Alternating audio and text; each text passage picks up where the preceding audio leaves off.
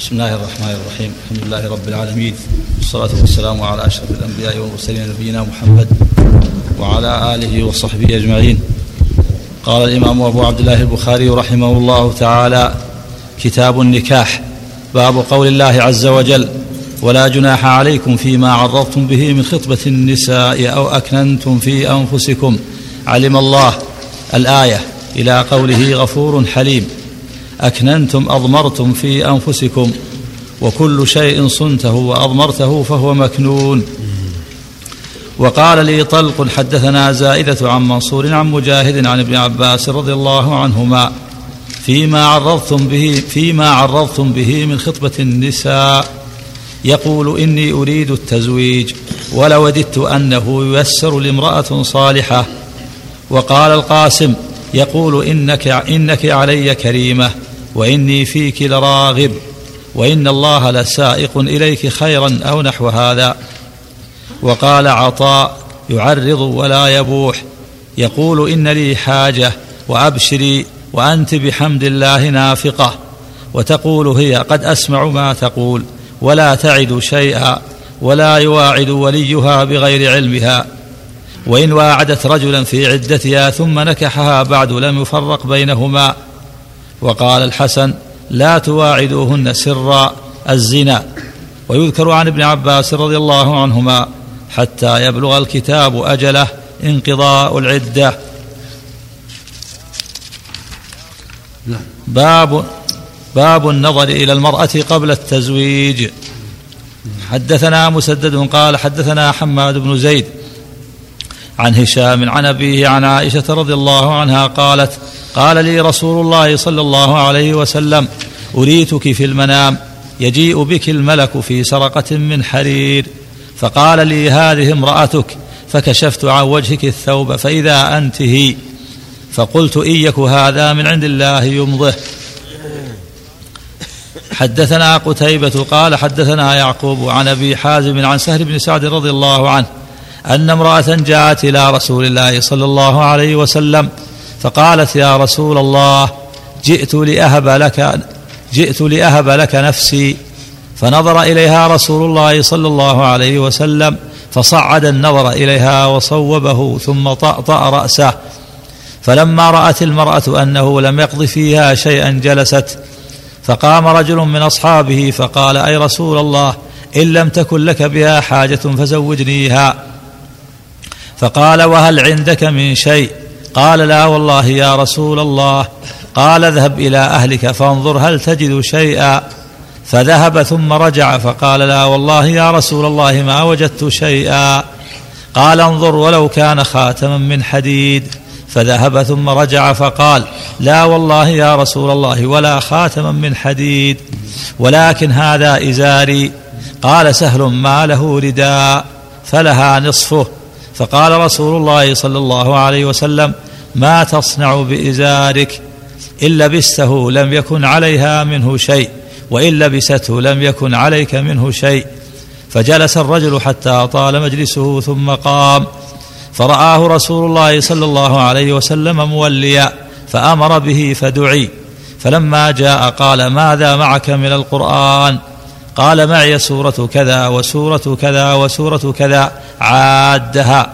قال أتقرأهن عن ظهر قلب. قال أتقرأه قال أتقرأهن عن ظهر قلبك. قال نعم. قال اذهب. فقد ملكتكها بما معك من القرآن. هذا فيه فوائد منها جواز النظر؟ إلى المخطوبة لا بأس. وكان هذا قبل أن يفرض الحجاب وقفت عليهم ونظر إليها النبي صلى الله عليه وسلم وصوب فيها النظر وصعده كان هذا قبل فرض الحجاب حين كانت المرأة لا تحجب عن الرجل بل يراها وتراه ثم فرض الحجاب.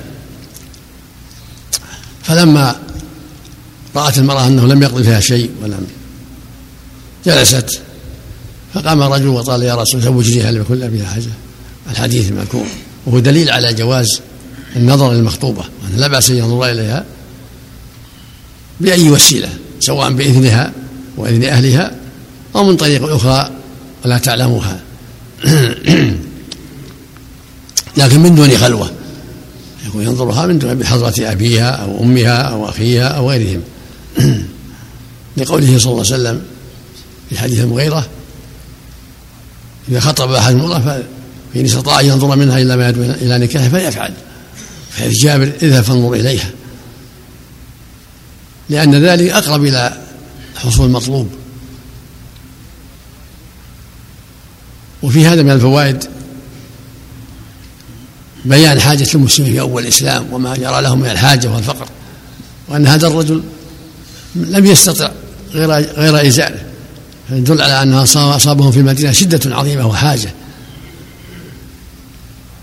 وفيه جواز التزويج بالقرآن لمن فقد المال. ولا بأس أن يزوج أن يعلمها ما تيسر من القرآن كما في الرواية الأخرى فعلمها من القرآن. إذا زوجها لا يعلمها سورة أو سورتين أو جزءا أو جزئين أو ما أشبه ذلك فلا بأس عند عدم المال. نعم. اللهم نعم. نعم الله إليكم. إذا كانت المرأة مطلقة طلاقا بائنا فهل يعرض بخطبتها أم يسرح في العدة؟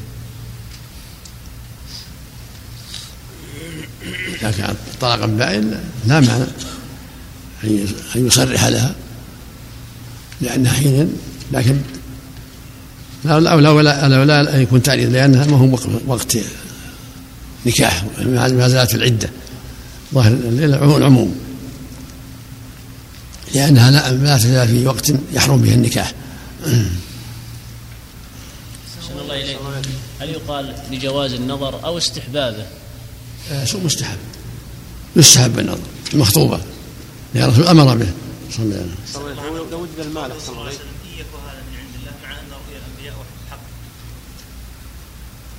الله أعلم. نعم.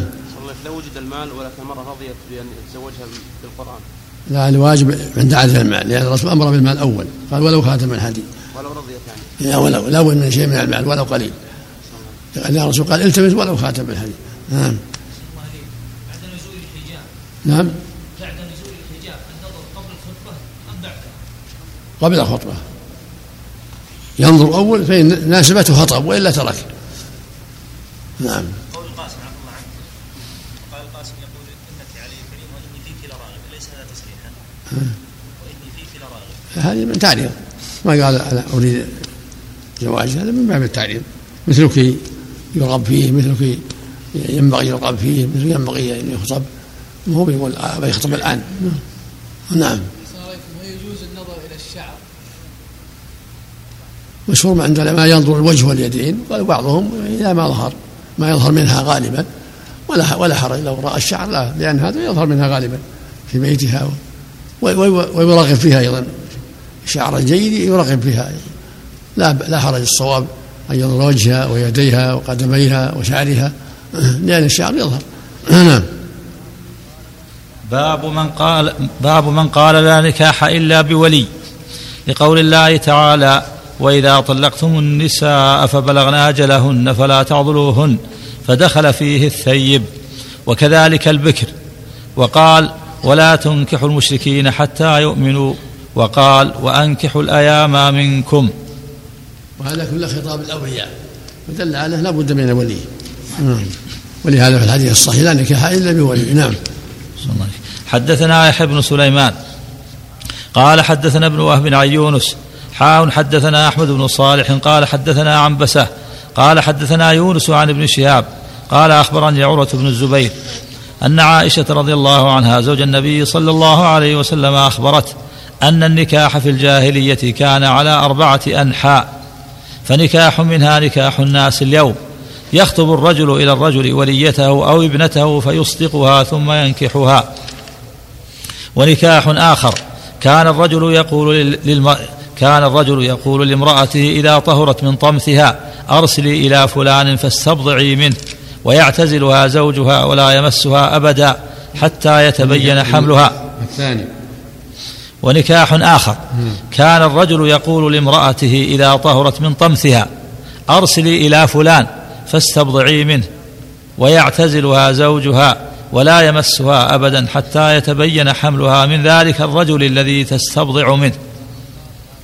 فإذا تبين حملها أصابها زوجها إذا أحب وإنما يفعل ذلك رغبة في نجابة الولد. فكان هذا النكاح نكاح الاستبضاع. ونكاح آخر. يجتمع الرهط ما دون العشرة فيدخلون على المرأة كلهم يصيبها. فإذا حملت ووضعت ومر ليال بعد أن تضع بعد, بعد أن تضع حملها أرسلت إليهم. فلم يستطع رجل منهم أن يمتنع حتى يجتمعوا عندها. تقول لهم قد عرفتم الذي كان من أمركم وقد ولدت فهو ابنك يا فلان.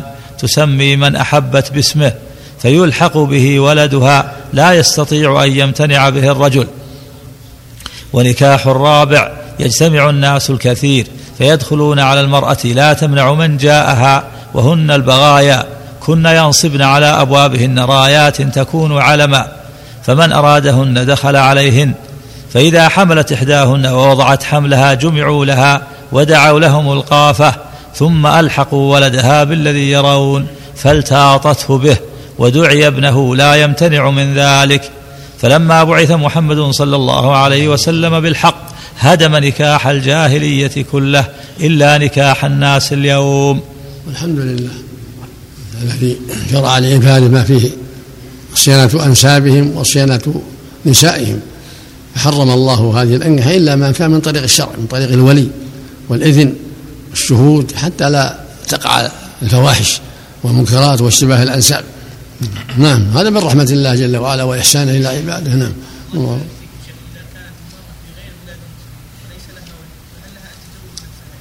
عند عند الحاجة تزوج نفسها. إذا ما تيسر لها ولي تزوج نفسها. هذا هو الصواب. أو إذا كان عندهم مركز إسلامي أو رئيس جماعة إسلامية فمن الأحسن أن يتولى ذلك كما يتولاه القاضي. إذا تيسر مركز إسلامي أو جماعة لهم رئيس كونه يتولوا ذلك أولى وأثبت وأسلم. عند عدم الأولياء لا حرج. على الطريقة بحضرة شاهدين برضاها.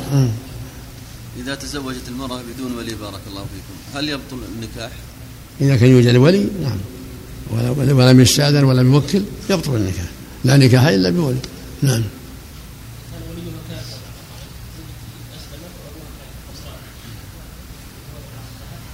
لا الكافر لا ما له ولاية. لكن إذا كان ولا بد وهي ما لها ولي كونه يتولاه حتى لا تقع فتنة أنسب. يتولاه ويزوج نفسها في الحقيقة. لكن كونها تشاوره حتى لا يقع فتنة بينه وبين الزوج وحتى لا يقع شر بينه أسهل للضرورة. وإلا ليس وليا شرعيا. نعم. نعم. إيش؟ إيش؟ ولي الزوجة ما فهمت كلامك لو ولي الزوجة عليه فاسق عليه بعض المعاصي إيش؟ تكلم ارفع صوتك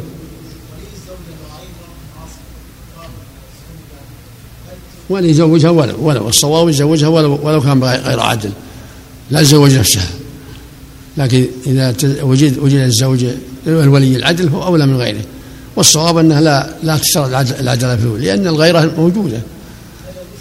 زوجها وليها أبوها أو الأقرب فالأقرب وإن كان فيه نقص في العدالة ولا تزوج نفسها. نعم. وإن كانت البدعة الشركية يا شيخ. لا الكافر ما له ولاية الكافر ما له ولاية. نعم. الله إليك. رضا المرأة شرط لصحة العقد نعم. رضا المرأة. لا بد منه نعم. شرط نعم العقد باطل بدون رضا نعم. إذا كانت بالتسع فأكثر. إذا كانت بالتسع فأكثر. أما ما دون التسع فلأبيها يزوجها. إذا كان دون التسع كما زوج النبي عائشة على النبي صلى الله عليه وسلم وهي دون التسع ولم يستأذنها لأنها لا رأي لها ما دام دون, دون, دون التسع. فلأبيها خاصة أن يزوجها دون التسع. أما غير الأب لا. لا يزوج إلا بإذن بعدما تكون من تسع فأكثر وإذن الصغيرة سكوتها البكر إذنها سكوتها. نعم نعم. سمعنا في بعض من بعض كتب الفقه في بعض كتب الفقه يقولون أن الأب يرغب أن رأى في مصلحة آه، ابنه أو بنته على الزواج. لا ما ليس لا ليس بصواب. لا يجبر الولد ولا البنت على أما إذا كان صغير دون التسع ودون التسع له يزوجها. وله يزوجها إذا كانت صغيرة وهو صغير دون التسع. أب خاصة. أما إذا بلغ التسع أو بلغت التسع بلغ الولد العشر. وضربوهم عليه يعني عشر إذا كان الولي بارك الله فيك يا شيخ يرى أن في هذا الزواج تزويج موليته. إذا رأى فيه مفسدة شرعية هل له أن آه، يمنعها من هذا الزواج؟ يجتهد في يجتهد في هذا لا يزوجها إلا على وجه فيه خير لها مصلحة لها.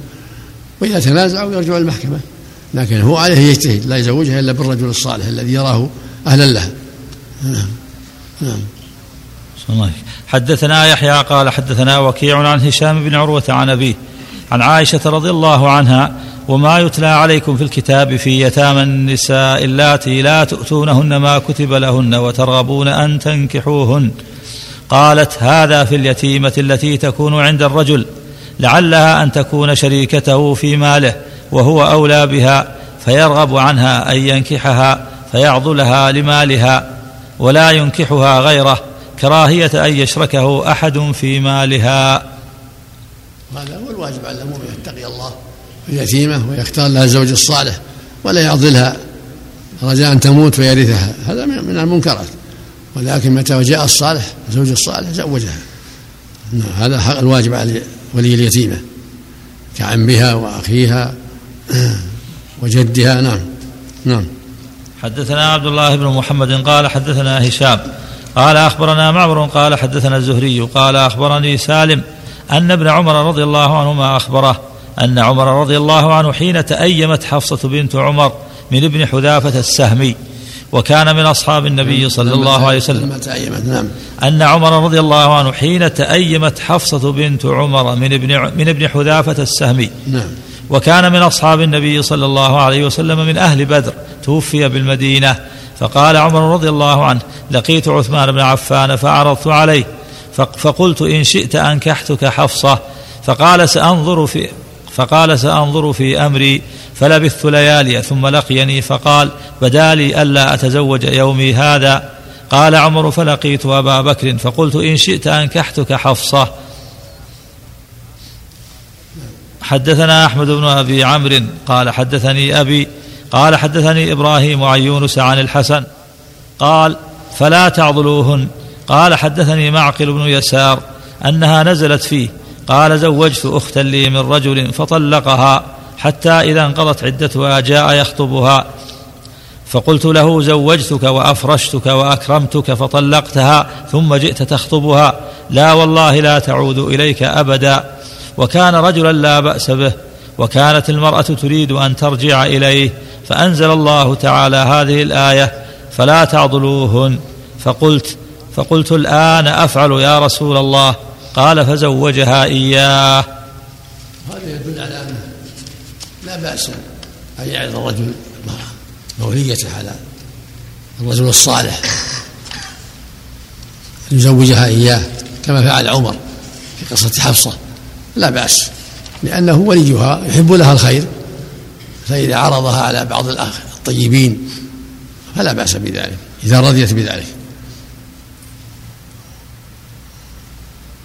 لأن الرجل قد يعلم لها من المصلحة ما لا تعلم هي.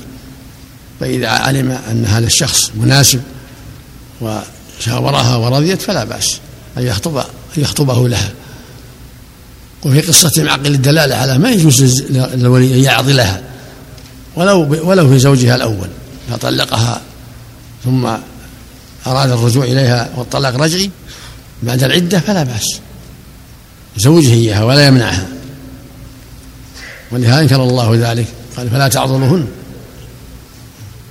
والمقصود من هذا أنها إذا خطبت وجب على الولي أن يزوجها إذا كان الخاطب كفءا ولو كان قد طلقها ما دام الطلاق لا يحرمها طلاقا واحدة أو اثنتين. نعم.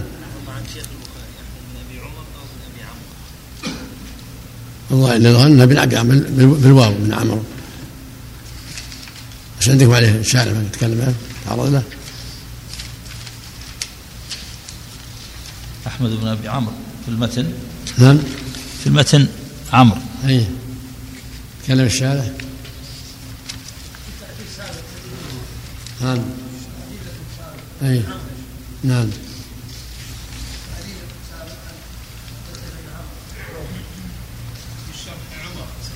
وش قال الشارع؟ العين أحسن الله. أحمد هو- ابن أبي عمرو. إيه. هو النيسابوري قاضيها يكنى أبا علي.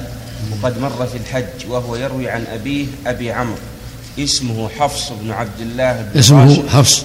حفص بن عبد الله بن راشد النيسابوري وهو من أفراده.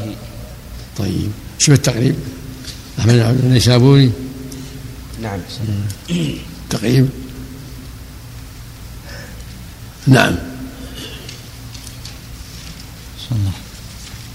سم نعم. نعم. نعم. باب إذا كان الولي هو الخاطب. بركة. سم. اللهم صل على محمد. نعم. في المرأة خاص للأب أو للولي نعم. في المرأة على خاص للأب لا مو بخاص بالأب. حتى الأخ والعم لا بأس. مو بخاص بالأب. نعم. أحسن الله إليك. نعم. نعم. نسأل الله. بسم الله الرحمن الرحيم. الحمد لله رب العالمين. والصلاة والسلام على أشرف الأنبياء والمرسلين نبينا محمد وعلى آله وصحبه أجمعين. قال الإمام أبو عبد الله البخاري رحمه الله تعالى باب إذا كان الولي هو الخاطب.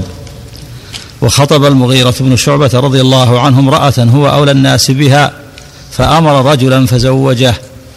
وقال عبد الرحمن بن عوف لأم حكيم بنت قارض أتجعلين أمرك إلي؟ قالت نعم. فقال قد تزوجتك. وقال عطاء ليشهد أني قد نكحتك أو ليأمر رجلا من عشيرتها. وقال سهل رضي الله عنه قالت امرأة للنبي صلى الله عليه وسلم أهب لك نفسي؟ فقال رجل يا رسول الله إن لم تكن لك بها حاجة فزوجنيها.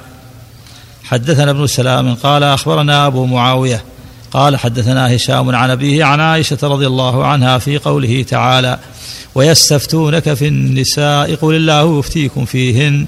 إلى آخر الآية قال هي اليتيمة تكون في حجر الرجل قد شركته في ماله فيرغب عنها أن يتزوجها ويكره أن يزوجها غيره ويكره أن يزوجها غيره فيدخل عليه في ماله فيدخل عليه في ماله فيحبسها فنهاهم الله عن ذلك. حدثنا أحمد بن المقدام قال حدثنا فضيل بن سليمان قال حدثنا أبو حازم قال حدثنا سهل, سهل بن سعد رضي الله عنه قال كنا عند النبي صلى الله عليه وسلم جلوسا فجاءته امرأة تعرض نفسها عليه فخفض فيها البصر ورفعه فلم يردها فقال رجل من أصحابه زوجنيها يا رسول الله قال أعندك من شيء؟ قال ما عندي من شيء. قال ولا خاتم من حديد. قال ولا خاتم ولكن أشق بردتي هذه فأعطيها النصف وآخذ النصف. قال لا هل معك من القرآن شيء؟ قال نعم. قال اذهب فقد زوجتكها بما معك من القرآن. بسم الله الرحمن الرحيم. اللهم صل وسلم المؤلف رحمه الله في هذا يشير إلى خلاف الولي والصواب الذي عليه الجمهور أنه لا بد من الولي ولا الزوج ولا السهاء إلا عند الضرورة وعدم وجود الولي وعدم وجود السلطان. ولهذا قال صلى الله عليه وسلم لا نكاح إلا بولي حديث عائشة اي امراه نكحت بغير وليها فنكاحها باطل. الحديث الآخر لا تزوج المرأة نفسها ولا تزوج غيرها. الصواب أنه لا بد من الولي وهو أقرب الناس إليها. أبوها ثم جدها ثم ابنها ثم ابن ابنها ثم أخوها الشقي وهكذا على ترتيب الميراث. إلا إذا لم يتيسر أحد فالسلطان ولي من, ولي من لا ولي له. وإن لم يكن هناك سلطان هذا حينئذ هو محل تزويج نفسها أو وأما قصة واهبة فالنبي صلى الله عليه وسلم الله اباح له الموهوبه خاصة به عليه الصلاة والسلام. وكونه زوجها لعله لا ولي لها وهو السلطان وهو ولي الأمر زوجها لأنه لا ولي لها محمول على هذا أنها لا ولي لها فلهذا زوجها عليه الصلاة والسلام. وفيه من الفوائد أنه لا بد من مال عند عند القدرة لأن الله قال أن تبتغوا بأموالكم. ولهذا قال ولو خاتم من حديد. فلما لم يجد زوجه إياها بآيات بشيء من القرآن تعلم يعلمها إياها. في الآخر ما سورة كذا عددها. قال تقرأه نظر قلبه قال فعلمها من القرآن. زوجها على أن يعلمها سورا من القرآن. هذا يدل على أنه لا بأس عند عند العجز عن المال يزوج بتعليمها شيء من القرآن أو من العلم النافع. وفيه من الفوائد لبس الخاتم من الحديد وأنه لا بأس بالخاتم من الحديد للمرأة والرجل. وأما الحديث فيها النهي عن الخاتم وأن حلية أهل النار هذا حديث ضعيفة شاذة مخالفة للأحاديث الصحيحة. نعم الله إذا كان الولي هو الخاطب. نعم. إذا كان الولي هو الخاطب يتولى طرفي العقد. نعم. وفيه النهي عن ظلم اليتامى وأنه لا يجوز ظلم اليتيمات بل يجب على وليهن تزويجهن. بعض الناس قد يظلمها لأجل مالها لعلها تموت فيرثها. في في فيتأخر عن زواجها عن تزويجها وهذا من الظلم. بل يجب أن يزوجها متى خطبها الكفو وليس له أن يحبسها. فإذا رغب فيها ورغبت فيه فلا بأس أن يتزوجها. ويتولى طرفي العقد نعم. نعم. الأمر فيه واسع محتمل. الأقرب فيه والله أعلم أنه مباح لأن الرسول لبسه وتركه. نعم. أحسن الله إليك. إذا لم يكن لها ولي أصلا ولا حاكم هنا. نعم. أقول إذا لم يكن له ولي ولا حاكم. زوج نفسها وإن تيسر زوجها مثل رئيس مركز الإسلامي أو أشبه يكون أنسب لأنه يقوم مقام السلطان. في بعض مثل ما قد يقع في أمريكا وأشباهها رؤساء المراكز الإسلامية مناسب إذا قالت له والتمس لها الكفو فإذا لم يتيسر زوج نفسه. للضرورة نعم. بحضرة الشاهدين. يزوجه وزوج زوجتك نفسي أو قد تزوجتك بكذا بحضرة الشاهدين وبالمهر. زوج نفسه يتولى طرفي العقد. زوجتك نفسي وقبلته نعم. زوج المسلم ما يجب عليها أن توكله؟ نعم. زوج المسلم ولو لم يكن سلطان. ما ما يجب على لا. لأن ليس وليا لها. نعم. لكن إن وكلته فلا بأس. نعم. يشتهر أن سليم جعلت الإسلام هو يرى بعض أهل العلم أن أن جعل إسلام الرجل أو تعليم القرآن مهر لا بأس به. ولكن نزول الآية بعد ذلك آية المائدة آية النساء وهي مدنية أن تبتغوا بأموالكم يدل على لا بد من المال. ولعل قصة أم سليم قبل نزول الآية. الواجب فرض المال ولو قليلا. نعم. أن تبتغوا بأموالكم نعم. نعم. باب إنكاح الرجل ولده الصغار. لقوله باب, باب إنكاح الرجل ولده الصغار. باب إيش؟ باب إنكاح الرجل ولده الصغار. نعم. لقوله تعالى واللائي لم يحضن فجعل عدتها ثلاثة أشهر قبل البلوغ. حدثنا محمد بن يوسف قال حدثنا سفيان عن هشام عن أبيه عن عائشة رضي الله عنها أن النبي صلى الله عليه وسلم تزوجها وهي بنت ست سنين وأدخلت عليه وهي بنت تسع ومكثت عنده تسعا وهذا يدل على أن الولي الأب نفس خاصة له أن يزوج البنت الصغيرة التي دون التسع إذا رأى المصلحة في ذلك. لأن الرسول تزوج عائشة زوجه إياها أبو بكر وهي بنت ستة وسبع سنين. فدل ذلك على أن الأب إذا كان يرى المصلحة في ذلك فلا بأس دون التسع. أما إذا بلغت تسعا فأكثر فلا بد من إذنها لقوله صلى الله عليه وسلم والبكر يستأذنها أبوها وإذنها صماتها. فلا بد من إذنها بعد التسع فأكثر ولو بالصمات. والثيب لا بد من إذنها صريحا بالكلام. لا تنكح الأيم حتى تستأمر. يقول صلى الله عليه وسلم لا تنكح الأيم حتى تستأمر ولا تنكح البكر حتى تستأذن. قال الرسول كيف إذنها؟ قال أن تسكت. في اللفظ الآخر والبكر يستأذنها أبوها وإذنها صمات رواه مسلم. فلا بد من إذن من ولو كان الأب. نعم. نعم. اي ولو تسع امرأة مثل ما قالت عائشة إذا بلغت الجارية تسعا فهي امرأة. تفهم وتعقل. نعم. تحديد التسع هل عليه دليل صريح؟ نعم. تحديد التزويج قبل التسع هل عليه دليل صريح؟ حديث عائشة قصة عائشة زواج عائشة بالنبي صلى الله عليه وسلم. هذه واقعة لكن هذا هذا هو الأصل في هذا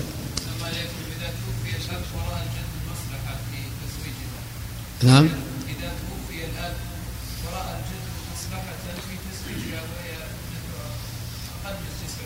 لا لا لا يزوجها إلا باذنها بعد ما تبلغ تسعة فأكثر. هذا خاص بالأب. وقوفا مع النص لأن الأصل العموم. والبكر يستاذنها ابوها هذا هو الأصل. يستثنى من قصة عائشة فقط. مم. مم. باب تزويج الأب ابنته من الإمام. باب. باب تزويج الأب ابنته من الإمام. مم. وقال عمر رضي الله عنه خطب النبي صلى الله عليه وسلم إلي حفصة فأنكحته. حدثنا معل بن أسد قال حدثنا وهيب عن هشام بن عروة عن أبيه عن عائشة رضي الله عنها أن النبي صلى الله عليه وسلم تزوجها وهي بنت ست سنين وبنى بها وهي بنت تسع وهي بنت تسع سنين. قال هشام وأنبئت أنها كانت عنده تسع سنين. نعم. توفي عنها وهي بنت ثمانية عشر رضي الله عنها. ومع هذا حفظت من العلم الشيء الكثير رضي الله عنه. سمعت من النبي الشيء الكثير ومن الصحابة رضي الله عنهم. نعم الله أكبر. نعم. ما أعرف ما أعرف دليل. الأصل عدم الخصوصية. نعم. باب السلطان ولي. نعم. لقول النبي صلى الله عليه وسلم زوجناكها بما معك من القرآن. نعم. حدثنا عبد الله بن يوسف قال أخبرنا مالك عن أبي حازم عن سهل بن سعد رضي الله عنه قال جاءت امرأة إلى رسول الله صلى الله عليه وسلم فقالت إني وهبت من نفسي فقامت طويلا فقال رجل زوجنيها إن لم تكن لك بها حاجة فقال عليه الصلاة والسلام هل عندك من شيء تصدقها؟ قال ما عندي إلا إزاري فقال إن أعطيتها إياه جلست لا إزار لك فالتمس شيئا فقال ما أجد شيئا فقال التمس ولو كان خاتما من حديد فلم يجد فقال أمعك من القرآن شيء قال نعم سورة كذا وسورة كذا لسور سماها فقال قد زوج فقال قد زوجناكها بما معك من القرآن صلى عليه وسلم وهذا مثل ما قال المؤلف السلطان ولي من يزوج. من لا ولي لها. والمسألة فيها حديث صحيح عن عائشة لكن ليس على شرط المؤلف فلهذا ما ذكره وحديث عائشة النبي صلى الله عليه وسلم قال أيما امرأة نكحت بغير بغير إذن وليها فنكاحها باطل باطل. فإن دخل بها فلها المهر ما استحل من فرجها. فإن اشتجروا فالسلطان ولي من لا ولي له. وحديث لا بأس به جيد.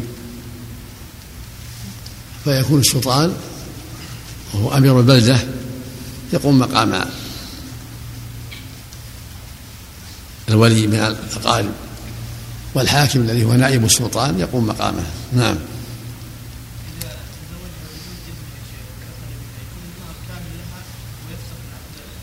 نعم يستحق ما استحل من فرجها اللهم لها مهر المثل نعم. باب لا ينكح الأب وغيره البكر والثيب إلا برضاهما. نعم. حدثنا معاذ بن فضالة قال حدثنا هشام عن يحيى عن أبي سلمة أن أبا هريرة رضي الله عنه حدثهم أن النبي صلى الله عليه وسلم قال لا تنكح الأيم حتى تستأمر ولا تنكح البكر حتى تستأذن. قالوا يا رسول الله وكيف إذنها؟ قال أن تسكت. حدثنا عمرو بن الربيع بن طارق قال حدثنا الليث عن ابن أبي مليكة عن أبي عمرو مولى عائشة رضي الله عنها عن عائشة رضي الله عنها أنها قالت يا رسول الله إن البكر تستحي. قال رضاها صمتها.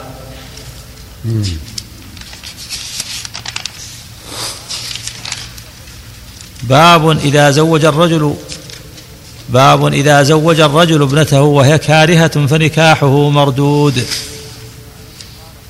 حدثنا إسماعيل قال حدثني قال حدثني مالك عن عبد الرحمن بن القاسم عن أبيه عن عبد الرحمن عن عبد الرحمن ومجمع بن يزيد بن, بن جارية عن خنساء بنت خدام الأنصارية.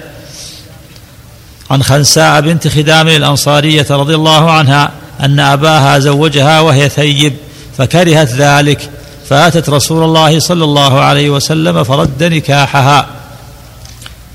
حدثنا إسحاق قال أخبرنا يزيد قال أخبرنا يحيى أن القاسم بن محمد حدثه أن عبد الرحمن بن يزيد ومجمع ابن ابن يزيد حدثاه أن رجلا يدعى خداما أنكح ابنة له نحوه. وهذا هو مثل ما قالوا عنه إذا تزوجها بغير إذنها فنكاحه مردود ولو أنها أبوها لأن الرسول قال لا تنكح عليهم حتى تستعمر ولا تنكح حتى تستأذن قال كيف إذنها؟ قال لا تسكت. إذا أجبرها أبوها أو أخوها أو عمها فالنكاح باطل. ليس لهم ذلك. لأنها أعلم بمصالح نفسها. ولا تجبر على من لا تريده. ولهذا جت تشتكي تشتكي إلى النبي صلى الله عليه وسلم فأمر برد النكاح. نعم صلى الله عليه. وسلم وإذا سكتت. نعم. وإذا أخبرها وسكتت ولم ولم. لا يكفي لابد من إذنها الصريح إلا البكر. البكر تستحي يكفي سكوتها. أما الثيب لا بد من أمرها. نعم. يجدد أم؟ يجدد نعم. يجدد العقد نعم.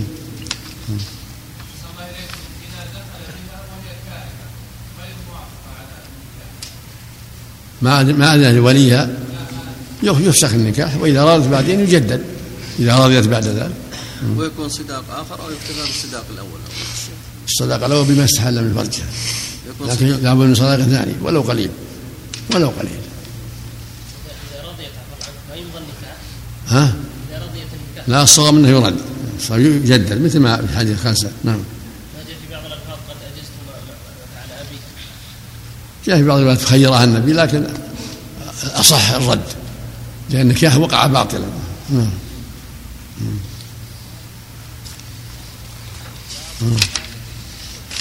باب باب تزويج اليتيمة. لقول الله تعالى وإن خفتم ألا تقسطوا في اليتامى فانكحوا. باب باب. باب تزويج اليتيمة. باب. تزويج اليتيمة. نعم. لقول الله تعالى وإن خفتم ألا تقسطوا في اليتامى فانكحوا. وإذا قال للولي زوجني فلانة. فمكث ساعة أو قال ما معك؟ فقال معي كذا وكذا. أو لبث ثم قال زوجتكها فهو جائز. فيه سهل عن النبي صلى الله عليه وسلم. حدثنا أبو اليمان قال أخبرنا شعيب عن الزهري وقال الليث حدثني عقيل عن ابن شهاب قال أخبرني عروة بن الزبير أنه سأل عائشة رضي الله عنها قال لها يا أمتاه وإن خفتم ألا تقسطوا في اليتامى إلى ما ملكت أيمانكم. قالت عائشة رضي الله عنها يا ابن أختي هذه اليتيمة تكون في حجر وليها فيرغب في جمالها ومالها ويريد أن ينتقص من صداقها. فنهوا عن نكاحهن إلا أن يقسطوا لهن في إكمال الصداق وأمروا بنكاح من سواهن من النساء. قالت عائشة رضي الله عنها استفتى الناس رسول الله صلى الله عليه وسلم بعد ذلك فأنزل الله ويستفتونك في النساء إلى وترغبون أن تنكحوهن. فأنزل الله عز وجل لهم في هذه الآية أن اليتيمة إذا كانت ذات مال وجمال ورغبوا في نكاحها ونسبها والصداق.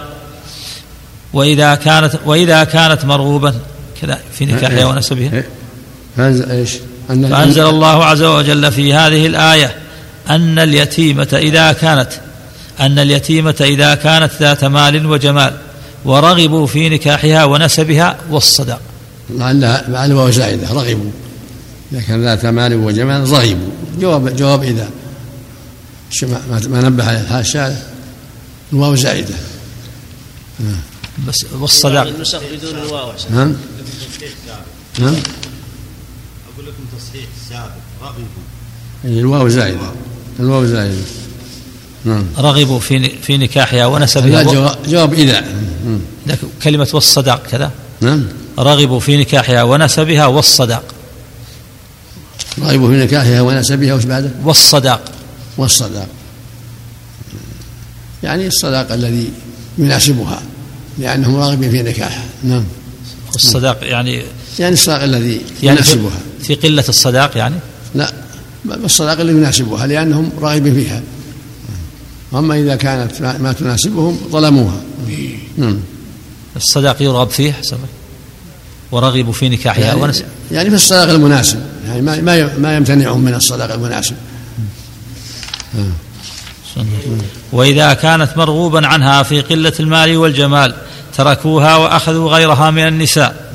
قالت فكما يتركونها حين يرغبون عنها فليس لهم أن ينكحوها إذا رغبوا فيها إلا أن يقسطوا لها ويعطوها حقها الأوفى من الصداق. كامثالها نعم نعم. باب إذا قال الخاطب للولي زوجني فلانة. فقال قد زوجتك بكذا وكذا جاز النكاح وإن لم يقل للزوج أرضيت أو قبلت. حدثنا أبو اليمان قال حدثنا حماد بن زيد عن أبي حازم عن سهل رضي الله عنه أن امرأة أتت النبي صلى الله عليه وسلم فعرضت عليه نفسها فقال ما لليوم في النساء من حاجة؟ فقال رجل يا رسول الله زوجنيها قال ما عندك؟ قال ما عندي شيء. قال أعطها ولو خاتما من حديد. قال ما عندي شيء. قال فما عندك من القرآن. قال كذا وكذا. قال فقد ملكتكها بما معك من القرآن. لأن الجواب تقدم. قلنا زوجنيها. هذا جوابه. يصير الجواب وهو القبول تقدم. وزوجني فقال زوجتك. صار الأول جوابا مغني عن التكرار. فإن قال قبلت زيادة تأكيد هذا أحسن. طيب. نعم هذا كله إذا كانت راضية وكان وليا شرعيا. نعم. باب لا يخطب على خطبة أخيه حتى ينكح أو يدع. حدثنا مكي بن إبراهيم. قال حدثنا ابن جريج قال سمعت نافعا يحدث أن ابن عمر رضي الله عنهما كان يقول نهى النبي صلى الله عليه وسلم أن يبيع بعضكم على بيع بعض. ولا ولا يخطب الرجل على خطبة أخيه حتى يترك الخاطب قبله أو يأذن له الخاطب. هذا هو الواجب. لا يخطب على خطبة أخيه. إذا علم لا يخطب حتى يأذن له الخاطب أو يرد الخاطب أو يهون. فإذا علم أن زيدا خطب فلانة فليس له يخطب على خطبته. لما في هذا من العدوان ولأن هذا قد يكسب الشحنة والعداوة. فالسابق أحق. إلا إذا هون أو أذن أو رد. نعم. هذا خاص بالمسلمين عفى الله. قوله على خطبة أخيه يعني المسلم خاصة. الكافر يتزوج مسلمة. أو البيع صلى الله عليه وسلم. أو البيع. إيه؟ على بيع أخيه. هذا هو هذا هو الأقرب والله. أعلم الله إليك الإجابة والقبول ولكن التورع من غيره أحوط التورع ولو من غيره ولأن التعبير بالأخوة هو الغالب على لسان النبي صلى الله عليه وسلم. فالتورع عن غيره إذا إذا سبق غيره أولى لأن هذا من محاسن الإسلام. نعم. وعفى الله عنك الإجابة والقبول يكون في مجلس واحد أو يتراخى؟ في مجلس واحد في مجلس واحد. لو يتراخى صح؟ لا لا صار قريب في مجلس واحد قريب شيء يسير مثل ما جرى مع صاحب الخاتم. تراها قليل نعم.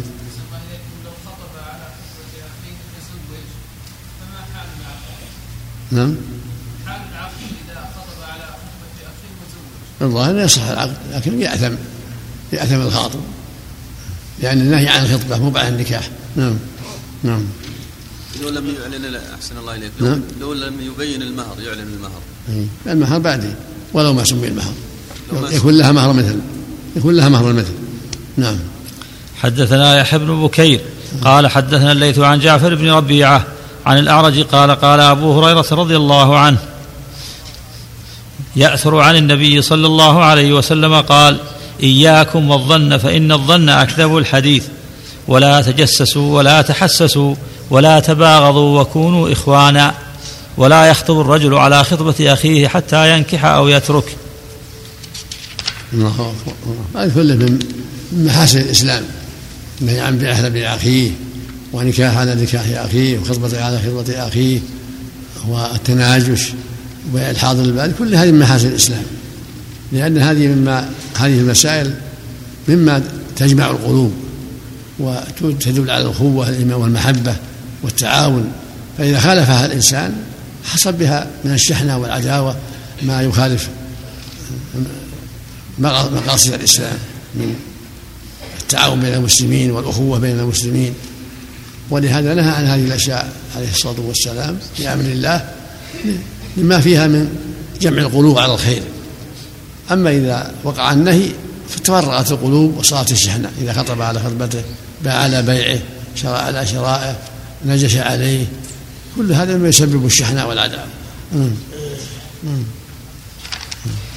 باب تفسير ترك الخطبة. باب. باب تفسير ترك الخطبة. نعم. حدثنا أبو اليمان قال أخبرنا شعيب عن الزهري قال أخبرني سالم بن عبد الله أنه سمع عبد الله بن عمر رضي الله عنهما يحدث أن عمر بن الخطاب رضي الله عنه حين تأيمت حفصة قال عمر لقيت أبا بكر فقلت إن شئت أنكحتك حفصة بنت عمر. فلبثت ليالي ثم خطبها رسول الله صلى الله عليه وسلم. فلقيني أبو بكر فقال إنه لم يمنعني أن أرجع إليك فيما عرضت إلا أني قد علمت أن رسول الله صلى الله عليه وسلم قد ذكرها فلم أكن لأفشي سر رسول الله صلى الله عليه وسلم ولو تركها لقبلتها. تابعه يونس وموسى بن عقبة وابن أبي عتيق عن الزهري. تقدم أن هذا يدل على جواز عرض الولي موليته على من يرى من أهل الخير. وأنت لا حرج في ذلك ولا نقص في ذلك. أن يقول لمن يرى فيه الخير إن شئت زوجك بنتي أو أختي. هذا من محاسن الإسلام ومن النصح للمرأة أن يطلب لها الرجل الصالح كما فعل عمر وعرضها على عثمان ثم على الصديق ثم خطبها النبي صلى الله عليه وسلم وزوجها.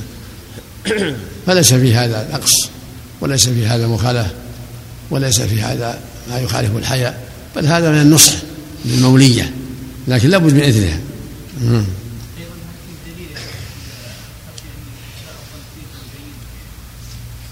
يبين إيش؟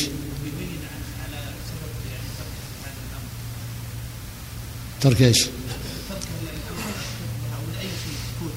إذا إذا رأى البيان فيه مصلحة فلا بأس مثل ما بين الصديق أو إذا رأى مصلحة إذا ما أجاب عرض عليه وسكت ثم بين قال لي ما سكت إلا لأجل كذا. ما في بأس. من باب تطيب النفس. لقصة عمر مع مع عثمان ومع الصديق رضي الله عنهما. باب الخطبة. حدثنا قبيصة قال حدثنا سفيان عن زيد بن أسلم قال سمعت ابن عمر رضي الله عنهما يقول جاء رجلان من المشرق فخطبا فقال النبي صلى الله عليه وسلم إن من البيان لسحرا. والخطبة الموعظة هنا.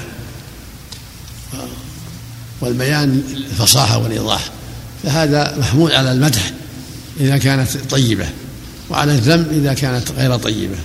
فالأصل أنه ينبغي للخطيب الإيضاح والبيان حتى ينتفع الناس لكن من غير مبالغة وتكلف. وأما إذا كانت الخطبة في دعوة إلى باطل هذا على سبيل الذم. والأصل أن الخطيب والواعظ والمعلم يجب عليه الإيضاح والبيان ويثنى عليه في ذلك. لكن من دون تكلف. نعم. والله عن صلة الباب بكتاب النكاح. نعم. صلة الباب والحديث بكتاب النكاح. لعله لأن بعض بعض الخطاب قد يكثر الكلام ويسحر الولي بكلامه. يغتر الولي أنا كذا وأنا كذا وأنا أفعل كذا وأنا عندي أموال وأنا رجاه وأنا كبير في قومي وأنا قد يسحر الولي بأشياء. ينبغي الولي التثبت. قد يسحره بالبيان. فينبغي التثبت حتى لا يغتر بالخاطب الذي يمدح نفسه كثيرا. بارك الله فيك يا شيخ. هل يقال مثلا للخطيب إذا أخطأ في خطبته؟ هل يرد عليه ويقال آه، أنك قد أخطأت أمام الناس؟ إذا كان خطأ واضح خالف الشرع. بكلام طيب. أما إذا كان خطأ سهل ما يضر. خطأ نحوي أو كذا سهل. أما إذا كان أحد حرام أو أوجب ما لم يجب يبين يبين له بالأدلة الشرعية. نعم.